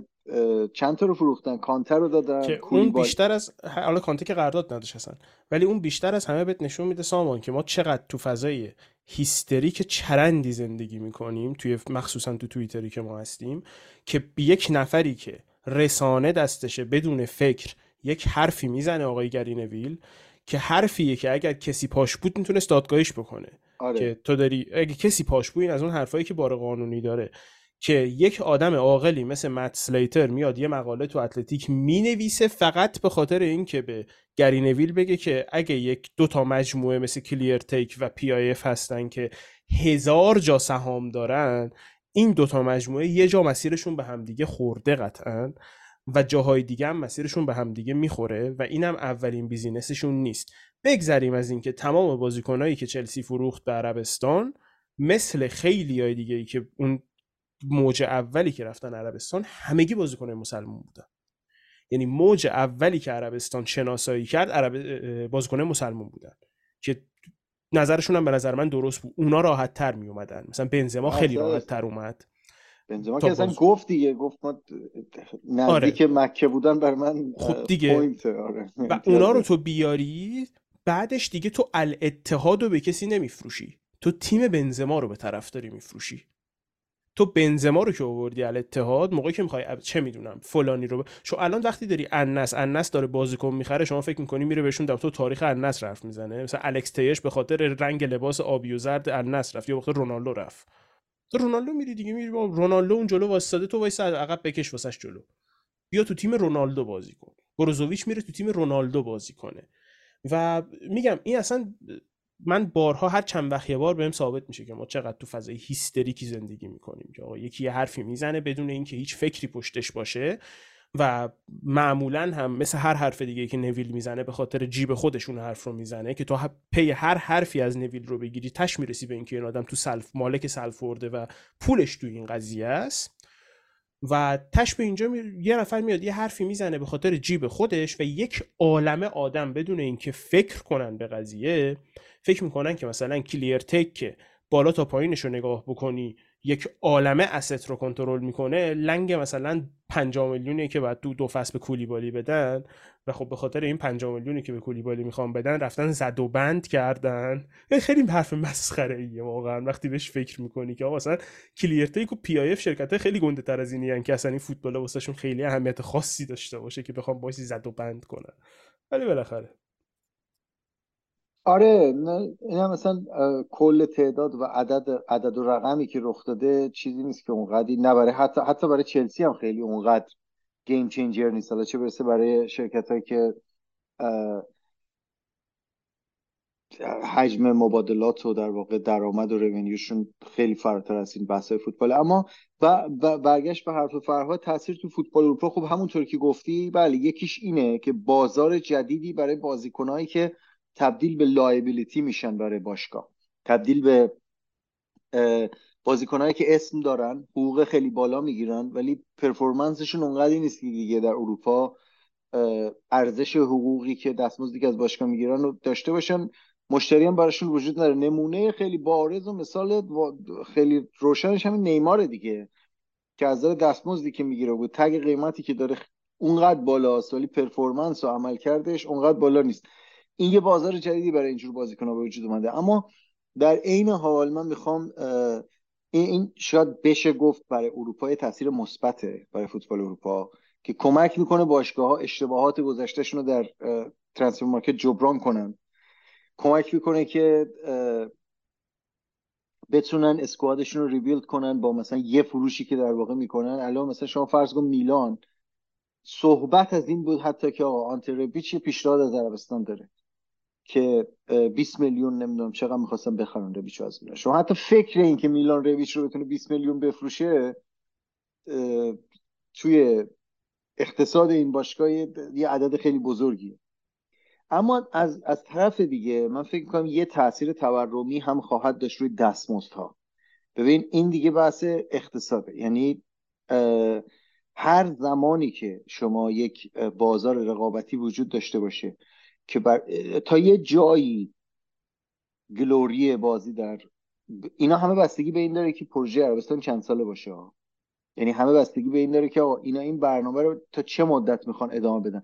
من اگر شما امروز به من بگید که عربستان می‌تونه ایندفینیتلی یعنی به صورت نامحدود این پروژه رو ادامه بده مخالفت نمی‌کنم. از نظر مالی حداقل مخالفت نمی‌کنم. توان مالیشو داره که فعلا برای فعلا برای آینده میان مدت این پروژه رو ادامه بده چون همونطور که گفتیم هزینه ها خیلی چیز سنگینی نیست برای عربستان. سعودی خصوصا با قیمت فعلی نفت. خیلی ها فکر می‌کنن که این تاثیر تاثیر نخواهد داشت بر تاثیر تورمی نخواهد داشت بر دستمزدها و قیمتات فوتبال اروپا. به نظر من خیلی جای بحث داره.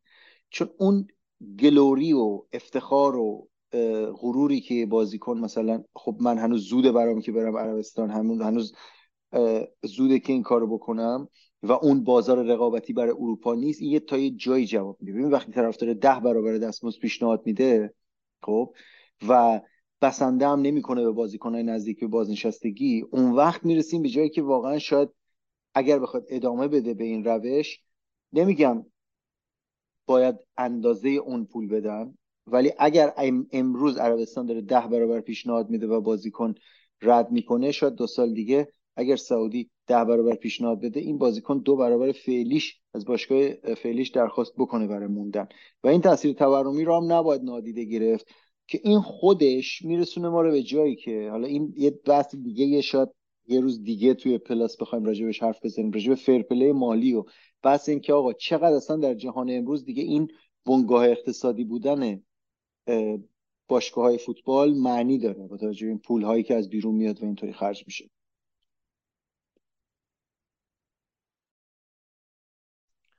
ساما من از اون دسته آدمایی هم که معتقدم خیلی تورمی ایجاد نمی‌کنه اونم به خاطر اینکه این اختلاف خیلی زیاده.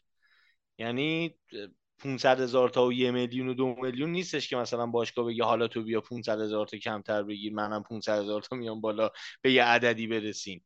بازیکنی که مثلا اینجا داره 6 میلیون حقوق می‌گیره اونجا مثلا یهو بهش دستمزد 25 میلیونی پیشنهاد میدن و کسی بخواد بره برای پول اصلا دیگه فکر نمی‌کنه دیگه به اینکه اینجا چقدر به من میدن. در جا پا میشه اختلاف خیلی زیاده. یعنی مثلا چه می‌دونم به بروزوویچ اگه اینا پیشنهاد ده میلیونی داده بودن من می‌گفتم آره فردا چهار تا بازیکن در تراز بروزوویچ هم تو اروپا می‌خوان دستمزد ده میلیونی بگیرن. ولی انقدر اختلاف زیاده که اصلا باشگاه اروپایی توانشون ندارن حتی فکر بکنن به این قضیه. که چه اتفاقی میفته یکی دیگه هم مزایایی که فکر می‌کنم برای اروپا داره اینه که بالاخره یویفا بتونه متقاعد بشه که فرپل مالی جواب نخواهد داد. متوجه یعنی چون یه کشوری خارج از این محدوده اومده داره بازار اینا رو تصاحب می‌کنه فکر می‌کنم بشه اینو بالاخره بهشون فهمون که آقا من مالک یه باشگاهی هم دوست دارم برم از بابام پول تو جیبی بگیرم بیام اینجا خرج بکنم. به کسی ربطی نداره که من پول در میارم یا نمیارم. و الان نصف بیشتر باشگاه دارن با دروغ و اینجور چیزا این کارا رو پیش می‌برن. ولی در حال حاضر حالا هنوز که حرفی نشده ولی فکر می‌کنم در آینده نچندان دور این بحثه دوباره پیش کشیده بشه. و فکر می‌کنم یه اتفاق دیگه که بیفته اگه عربستان همینجوری به جذب ستاره ادامه بده باشگاه بزرگ اروپا خیلی جدیتر به ایده سوپر لیگ نگاه بکنن. به خاطر اون بحث درآمده که اگر ما دیر به جنبیم احتمالا بازار بینندمون رو از دست خواهیم داد. چون تماشاگر فوتبال امروز یعنی حداقل بخش عمده تماشاگر فوتبال امروز به قول تهران نگاه نمی‌کنه که من الان دارم اینتر رو دنبال می‌کنم پاریس رو دنبال می‌کنم الهلال رو دنبال من رونالدو رو دارم دنبال می‌کنم من مسی رو دارم دنبال می‌کنم. من می‌خوام ببینم که مثلا این هفته چه می‌دونم امباپه چی کار کرد هالند چی کار کرد. خیلی تیم ها دیگه مد نظر نیستن شخص بازیکن ها خیلی بولد میشن یا حتی مربیا تنها چیزی که فعلا فوتبال عربستان مشکل داره توش که من معتقدم خیلی برای همین یکی از دلایلی که میگم خیلی فوتبالی نیستن و تصمیمشون فوتبالی نیست اینه که اینها به صورت خیلی جدی به مربیای بزرگ نگاه نکردن. یعنی اونجوری پیش رو نگرفتن که یهو مثلا بیان یه پیشنهاد چه می‌دونم صد میلیونی بدن به زیدان آقا تو فصل بیا اینجا مربیگری کن. پولایی که به فوتبالیست ها دادن خیلی بیشتر از پولایی که پیشنهاد دادن برای یه سری مربیا یعنی من فکر می‌کنم همین الان شاید اگه به یکی مثل در تراز آنجلوتی به یه نفر پولی بدم مثلا بگن 150 میلیون سالی 50 میلیون بهت میدیم بیا اینجا برای ما مربیگری بکن فکر می‌کنم نه نمیاره. و یه اتفاق دیگه هم که افتاد اینه که یه سری بازیکن اروپایی هم امروز با تهران داشتیم صحبت می‌کردیم. از این لیگ های اروپایی جدا شدن که یه مقدار بحث برانگیز بود. سنشون هنوز جوری بود که 5 6 سال دیگه تو اروپا جا دارن. و دقت به قرارداد اینا هم بکنی اینا هم دو سه ساله بستن همه. یعنی ماکسیمومشون سه ساله است. یارو به این فکر کرده که من میرم یه پول خوبی در میارم بعد آزاد میشم با جیب پرپول میام با هر باشگاهی که دلم بخواد قرارداد میبندم. یعنی فکر می‌کنم حتی بین بازیکنهای جوونتر که به قول تهران خیلی دلیل مذهبی و نمی‌دونم اینجور چیزا هم ندارم برای رفتن به عربستان. این شبهه وجود داره که این پروژه تهش کجاست. برای همین قرارداد بلند مدتی هم قبول نکردن. و این اینم یه دلیل دیگه می‌تونه باشه برای اینکه هنوز صد درصد جدی نگرفتن این قضیه رو به خصوص به خاطر اینکه به قول خودت مدل های ناموفق خیلی تو این زمینه زیاده.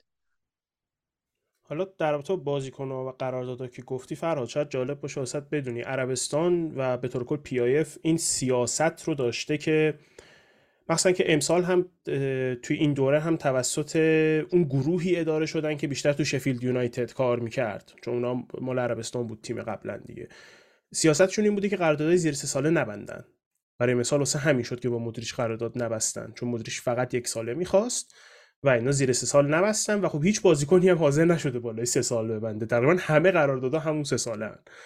در تو مربی هم که گفتی من فکر می‌کنم که ببین بازیکن یکی از بحثایی که ما تو اون اپیزودی که با سینا در رابطه با بازیکن و حرفه‌ای بودن و مفاهیم حرفه‌ای بودن حرف زدیم هم خیلی اشاره کردیم به اینکه دورانی که فوتبالیست می‌تونه پول سالم در بیاره یعنی پولی در بیاره که به قول معروف بیارزه به زحمتی که داره می‌کشه خیلی کوتاهه من فکر می‌کنم واسه مربی اینطور نیست فرهاد.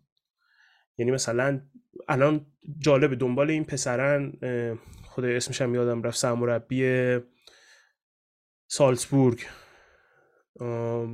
دنبال اونن واسه الهلال. مربی که هنوز 40 سالش نشده. این مربی اگر موفق باشه تو فوتبالش تا 80 90 سالگی می‌تونه سرمربیگری کنه. و این آدم دوران کوتاهی نداره. یعنی اگه سه سال بره عربستان و اون سه سال بد بگذره به هر دلیلی خیلی سخته واسش کار پیدا کردن. الان مثال دان ریوی به ذهنم میاد که از تیم ملی انگلیس با رفت تیم ملی امارات و دیگه تو انگلیس کلا بهش لقب تریتر و خیانتکار دادن و دیگه اصلا کلا مربیگریش تموم شد دان ریوی عملا. و این فکر می‌کنم که مربی ها چیزای بیشتری واسه دست دادن دارن حداقل زمان بیشتری واسه دست دادن دارن. ماتیاس یاسلر منظورت بود. آره آره یاسلر منظورم بود دقیقا. آره. آره حالا تهران من حرف تو میپذیرم در مورد اینکه مثلا این دلایلی که گفتی همه اینا علت اینه که مربی نپذیره بیاد. ولی اینا حداقل خبری نیومد بیرون که به یه مربی همچین پیشنهادی دادن. من فکر می‌کنم مثلا به یه سری مربیای تاپ که الان بیکارن اگر که پیشنهادات مالی قابل توجه داده می‌شد حداقلش این بود که خبرش میومد که مثلا اینا رفتن سالی 100 میلیون به زیدان پیشنهاد دادن زیدان گفته نه. و اگه همچین اتفاقی میافتاد حتی برای خود زیدان هم خوب بود که این خبر رو پخش بکنه. که بگه من دنبال پوله نیستم بیشتر دنبال فوتبال ساختنم دنبال تیم ساختنم دنبال افتخارم و اینجور چیزا. ولی خب میگم هیچ کدوم خبرها هم نیومد که آقا اینا مثلا دنبال همچین مربیایی گشتن. و صرفا اینا رفتن دنبال یه سری بازیکن که یه حالت سلبریتی توری واسهشون داشته باشه به قول خودت تو شبکه های اجتماعیشون اینا بتونن مثلا تبلیغات بکنن کار اینجوری انجام بدن. و در نهایت همون دوستانه نشون دادن دولت سعودیه که به خصوص بعد اون اخبارهایی که اومد در مورد چه می‌دونم اون خاشخچی بود چی بود اون که مثلا رفته تو سفارت کشتنش نمی‌دونم فلان شو خب تو دنیا سر زیادی کرد دیگه. و همه اینا بالاخره باعث یه دید منفی شاید بشه نسبت به یه کشور نسبت به یه شخص به خصوص بن سلمان. با این کار فکر می‌کنم خیلی راحت تر میشه اونها رو به دست فراموشی سپرد. بچه میگه آنالیزور نمی‌خواد این لیگ سعودی کلا خیلی هزینه نکردن سر بحث تنها هزینه ای که کردن سامان تا الان مایکل امنالو بوده که قبلا دیرکتور فوتبال چلسی بود که آدم خیلی این کاره ایه خب امنالو آدمیه که تمام نسل حال حاضر بلژیک تا یه حدود بزرگی مدیون این آدمه که رفت از تو بلژیک اون بازیکن‌ها رو پیدا کرد و اووردشون پریمیر لیگ و خیلی هاشون فوتبالیست شدن. بجز اون خیلی حرفش نیست. یعنی مثلا حرف مورینیو بکنن دیگه. دارم میگم اگه قرار برن یکی ما رو معرفی کنه برای آنالیز آره منم خدا. سالی 500 هزار تا چیزی نیست براشون که آره واقعا. من من می‌تونم پیشنهاد بدم بریم عربی یاد بگیریم پادکست فوتبال عربستان کاتبک عربی بزنیم. آره کاتبک عربی فکر الکاتبک. الکاتبک می‌کنم آره.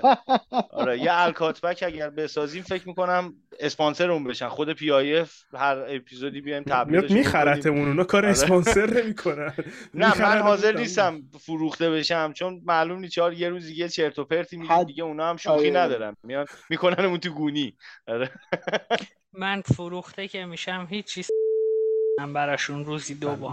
پول. بابا می‌خواستیم بذاریم این تیکه رو به عنوان فان توی اپیزود باشه. خب بذارید همین ما.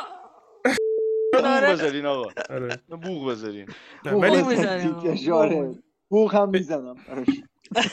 به طور کل به طور کل این حرف هستش که ما داریم در با یه کشور دیکتاتوری حرف می‌زنیم. یعنی عربستان کشوری که کاملا دیکتاتوریه میشه گفت حتی تئوکراسیه. و من فکر می‌کنم که از این بحثی که اشاره کردین جفتتون که حتی اگه بخواد عربستان بیزینس دیگه ای بکنه یعنی اصلا بخواد بره چه می‌دونم یه بخشی از سهام های یه شرکتی رو توی کشوری بخره از فوتبال می‌تونه استفاده کنه برای اینکه ظاهر بهتری داشته باشه کشوره. حالا اگر روزی ما بحث کنیم در تو با FFP یکی از اولین بحثایی که من دارم در تو با فوتبال به طور کل و FFP اینه که فوتبال سال هاست حداقل در top فوتبال در مثلا 20 تا 30 تا باشگاه elite فوتبال و هر کسی که دوست داره به اونا بپیونده مثل الهلال مثل الاتحاد که اصلا این business سودده نیست. این شما یه قرون در بیاری باید هزینهش کنید. بلا فاصله همون رو اینوست کنی تو باشگاه. اصلا شما پول در میاری از فوتبال. چرا همین قضیه که میگی در مورد سینما هم تا حدود زیادی صدق می‌کنه؟ یعنی چند سال پیش یادم یه سری کارگردان بزرگ مثل اسکورسیزی اینا اومدن این صحبت کردن که آقا اصلا اگه پولای سیاه وارد سینما نشه ساختن یک سری فیلم ها امکان پذیر نیست. یه سری شاهکارهایی که امروز ما تو سینما داریم ازش صحبت می‌کنیم فیلمایی که تو گیشه عذرخواهی می‌کنم. مثل سگ شکست خورده. یعنی یه چیزی فراتر از شکست رو تجربه کرده. یه فیلمی مثل مثلا همشهری کین با هزینه نسبتا زیادی اون زمان ساخته میشه مثلا. و بعد از اون اورسون ولز رو مسخره می‌کردن بعد از شکستی که تو گیشه خورد فیلم. ولی امروز به یکی از به عنوان یکی از فیلم های پیشرو در زمان خودش شناخته میشه که مثلا جز فیلم که سینما رو متحول کرده. تو فوتبال هم دقیقا همین اتفاق میفته. فوتبال ده 90 میلادی رو بچه ها بهش یه ذره فکر بکنین یه ذره دیتا هاشو بررسی بکنین. فوتبال ده 90 فوتبالی بود که کسی بالا سر کسی وا نستاده بود که تو حق داری انقدر خرج بکنی تو حق نداری انقدر خرج بکنی. و همه تیم ها فکر می‌کنم به اندازه بازیکن سوپر استار داشتن به اندازه بازیکن معمولی داشتن اسکواد پلیر داشتن. همه تیما مشخص بود دارن چی کار می‌کنن. یعنی سامان خودت الان بیاد قاضی باش. میلان و اینتر دهه 90 تیمایی بودن که به صورت کاملا خصوصی اداره می‌شدن. یعنی یه نفر عجیبش در می آورد می‌رفت میگو آقا رونالدو رو من می‌خوام. اینم چکش بفرما. می‌رفت اونور میگفتش آقا من کاکا رو می‌خوام نمی‌دونم فلانی رو می‌خوام. بازیکن رو می‌خرید ولی به هیچ عنوان نمی‌رفت توی یه پنجره 15 تا رونالدو بخره. یه پنجره می‌خرید می آورد تو تیم چند سال بازی می‌کرد می‌رفت و هیچ وقت هم نه صحبت ورشکستگی این تیم مطرح شد نه اینکه مثلا فلان بازیکن رفته شکایت کرده ما فلان بازیکنمون رو نمی‌تونیم نگه داریم. فوتبال خیلی بالانس در اداره می‌شد. از روزی که فرپلی مالی اومد با شعار اینکه ما می‌خوایم تیمای کوچیک برسن به سطح تیمای بزرگ تنها اتفاقی افتاد که یه سری تیم های بزرگ ریشه دار که نمی‌تونستن پول خوب در بیارن از تو لیگشون و هزینه های باشگاه رو بدن اونا هم سرد شدن با تیمای کوچیک. یعنی فکر می‌کنم الان مثلا چه می‌دونم اینتر و میلان با تیم چه می‌دونم 15 لیگ انگلیس نتونه رقابت بکنن نظر مالی. و این بالانسه خیلی به هم ریخت. تو فوتبال اروپا تو سطح کلی. گفت گفتم فراد که این این بحثی که داری می‌کنی خیلی جا داره برای صحبت. یعنی خودش می‌تونه موضوع یک اپیزود کاملا مجزا باشه که چه بر سر فوتبال اروپا اومد با همین رویای و اصرار و ابرام بر اینکه باشگاه حتما بنگاه های اقتصادی سودده باشن. و اصلا ما می‌تونیم اصلا بریم وارد کنه قضیه بشیم که اصلا چرا؟ اصلا کلا چرا؟ اصلا چه اصراریه؟ اصلا چه این این قانون از کجا اومده؟ آقای X خانم Y پول دارن می‌خوان پول توی فوتبال خرج کنن دلشون می‌خواد. مگه اصلا فوتبال سرگرمی نیست؟ اصلا کی گفته که شما باید حتما اینو تبدیل من متوجه بحران هایی که مسئله پولشویی حالا توی چه توی اروپا چه توی آمریکای لاتین بحثی که توی کلمبیا پیش اومد و فوتبال در واقع تبدیل شد به هابی شماره یک کارتل های مواد مخدر برای هم تفریح و هم پولشویی دیگه. فرانتشون شد برای پولشویی.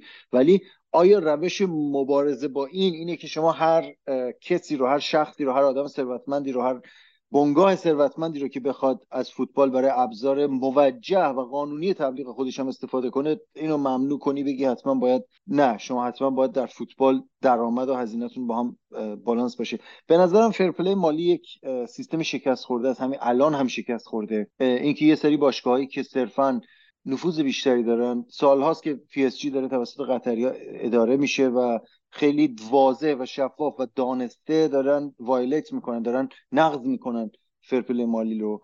و صرفا چون نفوذ دارن بررسی نمیشه هزینهش رو سری تیمای دیگه دادن سیتی هم حالا این این بحث رو بذاریم چون خیلی بحث مهمیه و من خیلی تو حرف دارم.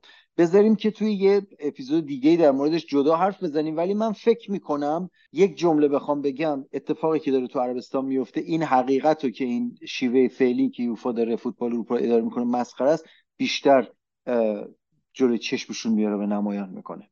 من فقط یه نکته بگم در مورد نفوذی که پاریس داره روی یوفا اینه که اگه اشتباه نکنم یکی دو سال پیش اصلا قرار شد که داش ناصر بره قوانین جدید فرفره مالی رو بنویسه. یعنی اصلا قرار شد تدوینگرش اون بشه که آقا ما این باید چیکار بکنیم؟ شما به عنوان یه آدم شناخته شده تو این قضیه بیا به اصطلاح مصباح الهدا باش که ما رو برسونی به اون ساحل امن. حالا در رابطه با FFP هم که حرف زدیم من فکر کنم اونم بحثیه که خیلی مفصل تر از اینه. بهتر الان اصلا بازش نکنیم چون تاریخ داره یه سری بحث ها داره. بعد شما می‌تونی از اولش یعنی در واقع شما که من قطعا از اولش با قضیه مخالفم یعنی شما سامان میگفتش که چه هدفی داره چه نظری پشتش بوده من همون اوله مخالفم. و فکر می‌کنم که اصلا هدفی که پشتش گفته شد دروغ بود و هدف دیگه پشتش بود. در حال من فکر می‌کنم این بحثیه که در آینده احتمال زیاده که ما همینجا تو پلاس دربارهش حرف بزنیم. ولی در کل خلاصه حرف این که من فکر می‌کنم که عربستان برخلاف دولت چین متوجهه که شما سود اقتصادی مستقیم از فوتبال نمی‌تونی در بیاری. یعنی فوتبال در بهترین حالت لاس لیدر شماست. تو بهترین حالت شما از بغل فوتبال به چیزهای دیگه می‌رسی. خود فوتبال بیزینسیه که سال هاست که در بالاترین سطحش تو باشگاه های استبلیش شده جاپاسف کرده گنده بزرگی مثل رئال مادرید هم سودده نیست. هیچ باشگاهی سود نمیده به صورت منظم. اصلا سودی نمیده که بیارزه به تمام این هزینه ای که کردی. مثلا همینه که من فکر می‌کنم که عقلشون می‌رسه. من به طور کل فکر می‌کنم که عربستان عقلشون می‌رسه. یعنی خارج از اینکه آیا قلب پاکی دارن و دارن همه چیز رو رو بازی می‌کنن و آیا آدم های خوبی هستن یا نه اونو ولش کنی من فکر می‌کنم عقلشون می‌رسه دارن چی کار می‌کنه چون گفتم تو حرفای خودمون هم بهت فرهاد من فکر می‌کنم اگر این پروژه شکست بخوره خیلی با جونشون جواب این قضیه رو میدن. و احتمال اینکه کلهم حکومت سعودی سقوط بکنه. اگر نتونن جمع بکنن و به اهداف ویژن 2030 نه تا 20 نیاز نیست به 20 اما تا یه موقعی اگر بهش نرسن من فکر می‌کنم که خیلی قضیه سریعا جدی میشه. من البته تو این یه مورد یه مقدار باید مخالفم چون این حرفی که راجع به 20 زده میشه و اینا فکر می‌کنم اینا فقط عوام فریبیه دیگه. برای کسایی گفته میشه که آقا خب برای چی داری اینقدر پول خرج می‌کنی؟ برای اینکه می‌خوایم فلان موقع یه فوتبال خیلی پویایی داشته باشیم و فلان من خیلی معتقد نیستم. چون اگر شما می‌خواستی یه فوتبال داشته باشی اولین کاری که می‌کردی اصلا آکادمی های خیلی خاصی میساختی. اول میومدی پیشنهادهای اقوا کننده می‌دادی به آدمایی که توی اروپا آکادمی های خیلی خوبی رو اداره کردن. مثلا چه می‌دونم کسایی که آکادمی چلسی رو ساختن بیان همه اونا رو وردارن ببرن همون مدل اول تو عربستان پیاده بکنن بعد شروع کنن بازیکن خریدن و به اصطلاح تیم ساختن. یا اینکه میگم اصلا همین حرکت آقا امباپه رو ما می‌خوایم بخریمش. حاضر نیست بیاد تو تیم ما. خب ما میریم بهش 500 میلیون اصلا پول میدیم برای یه هفته اصلا. خب؟ ولی باشگاه پاریس که براش خداشه که این نره تو تیم رئال و نره تو تیم رقیب.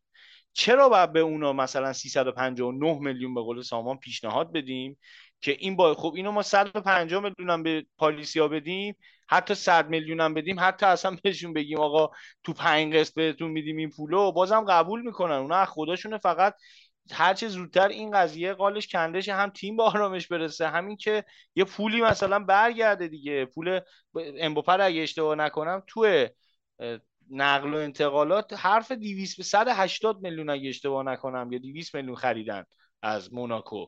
خب الان یه نفر بیاد همون پولو به اینا پیشنهاد بده که همش سود دیگه. اصلا از خودشون هم باید باشه. این این حرکت عجیبیه. این خودش نشون دهنده اینه که آقا ما اصلا برنامه فوتبالی و اقتصادی برای این قضیه نه اقتصاد فوتبالی نمی‌خوایم از اینجا. ما صرفا می‌خوایم یه سری کارهای دیگه انجام بدیم و حداقل من فکر می‌کنم یکیش همون قضیه است که آقا ما بیایم به دنیا بفهمونیم که عربستان با پولش داره چیکار می‌کنه داره این کارو می‌کنه داره سرگرمی می‌خره. و با این ببین این توت فرنگی روی کیک تهران؟ با توجه به توضیحاتی که خودت اولش دادی که راجب گلف و نمی‌دونم دیزنی لند و ای, ای, ای Electronics و نمی‌دونم اینجور شرکت EA Sports میگم الکترونیک. Electronic Arts معذرت Electronic Arts آره. Electronic Arts و فلان اینا. مثلا بیا اینا رو بخری شاید مثلا من Electronic Arts رو واقعا نمی‌دونستم. مثلا نوید چون اخبار حوزه game و خیلی ای دنبال می‌کنه در جریان بود. من نمی‌دونستم. و الان با این حرکاتی که اینا انجام دادن ما میریم مشتاق میشیم ببینیم عربستان دیگه داره چی کار می‌کنه. به اونها هم می‌رسیم و تازه متوجه میشیم که آقا این پروژه خیلی بزرگتر از یه فوتباله. و همین این خودش سودیه که اینا فوتبال به دست آوردن دیگه. با فوتباله انگار فیتیله رو روشن کردم و اون خبره مهم ترکید. دمتون گرم بچه حالا من در اینکه فقط بخوام scale Electronic Arts رو یکم روشنتر کنم اینه که خب Electronic Arts یا EA Sports که بخش ورزشی Electronic Arts بازی فیفا رو می ساختن که خب license فیفا رو داشتن. اسم فیفا استفاده از اسم فیفا و امسال اولین سالیه که دیگه اسم بازیشون فیفا نیست. EA FC 24 و دلیلش هم منازعه حقوقی با فیفا بود که فیفا پول بیشتری می‌خواست برای license کردن اسمش و دادن حق اسم به الکترونیک آرت و الکترونیک آرت خیلی رسمی اعلام کرد که ما از فیفا گنده تریم و دیگه حاضر نیستیم پول بدیم برای که اسم اونجا رو روی بازی خودمون بذاریم. یعنی اینقدر گردن شو کلفته که رسمی ترین نهاد فوتبال دنیای فوتبال رو میگه ما از شما گنده تریم. خیلی دور بر ندارید. دمتون گرم بچه ها که اومدید. ما احتمالا باید یه کاتبک گیم هم بزنیم. به زودی در مورد گیم هم تولید محتوا کنیم. من خودم خیلی دوست دارم. حالا خیلی هم دور نیستیم حالا. با فوتبال منیجر و اینا من قولش رو از تهران گرفتم که یه موقعی توی زندگیش کمک کنه ما در مورد فوتبال منیجر محتوا تولید کنیم. به حال تا قول میدم تا زنده است ازش استفاده کن. دمتون گرم که تا اینجا شنیدید. آقا فرهاد اگه نکته ای داری میشنویم. من فقط یه چیزی بگم. امروز با تهران داشتیم صحبت می‌کردیم در مورد عربستان. به این نتیجه رسیدیم که احتمالاً Football Manager لیگ عربستان خیلی جذاب میشه برای آینده. با اون بودجه‌ای که اینا دارن و اینا خیلی حال میده. احتمالا برای یه save اونجوری باید بازی کنیم. اپیزود عربی هم راجبش بسازیم و الکاتبک بازی به شروع بکنیم و آره خلاصه در خدمتی دم شما گرم. آره حالا ما چون کانال یوتیوب باشگاه دانشجویان رو هم خیلی جدیتر دنبال کردیم اونجا live هایی برگزار میشه که اگر کانال یوتیوب رو که آدرسش توی description هم هست subscribe کنید و اون زنگوله رو بزنید notif می‌گیرید. خیلی وقتها بچه ها اونجا به صورت live میان و تصویری صحبت می‌کنن. ما سامان قول می‌گیرم که محتوای فوتبال منیجر رو هم اگر همتی کردیم و ساختیم اونجا بتونیم منتشر کنیم چون این رو خارج از علاقم به دنیای گیم میگم که اگر به دنیای فوتبال و حوزه فنی فوتبال علاقه دارید فوتبال منیجر می‌تونه یک رفرنس آموزشی براتون باشه. یعنی برید توی اون فضا و هلپ رو بخونید و باش بر برید و از تاکتیک های فوتبال سر در بیارید تا یه حدی. دمتون گرم. مواظب خودتون باشید. کاتبک رو هم به دوستاتون معرفی کنید اگر فکر می‌کنید محتوای مفیدیه و با شروع فصل با اپیزودهای هفتگیمون هم که دو هفته یک باره برمیگردیم خدمتتون. آخر اپیزود هم آهنگ نداریم توی این فصل چون Spotify داره به دلیل کپی رایت اپیزود هامون رو حذف می‌کنه. و از این به بعد موسیقی آخر اپیزود رو در خدمتتون نیستیم. خداحافظ مخلصم.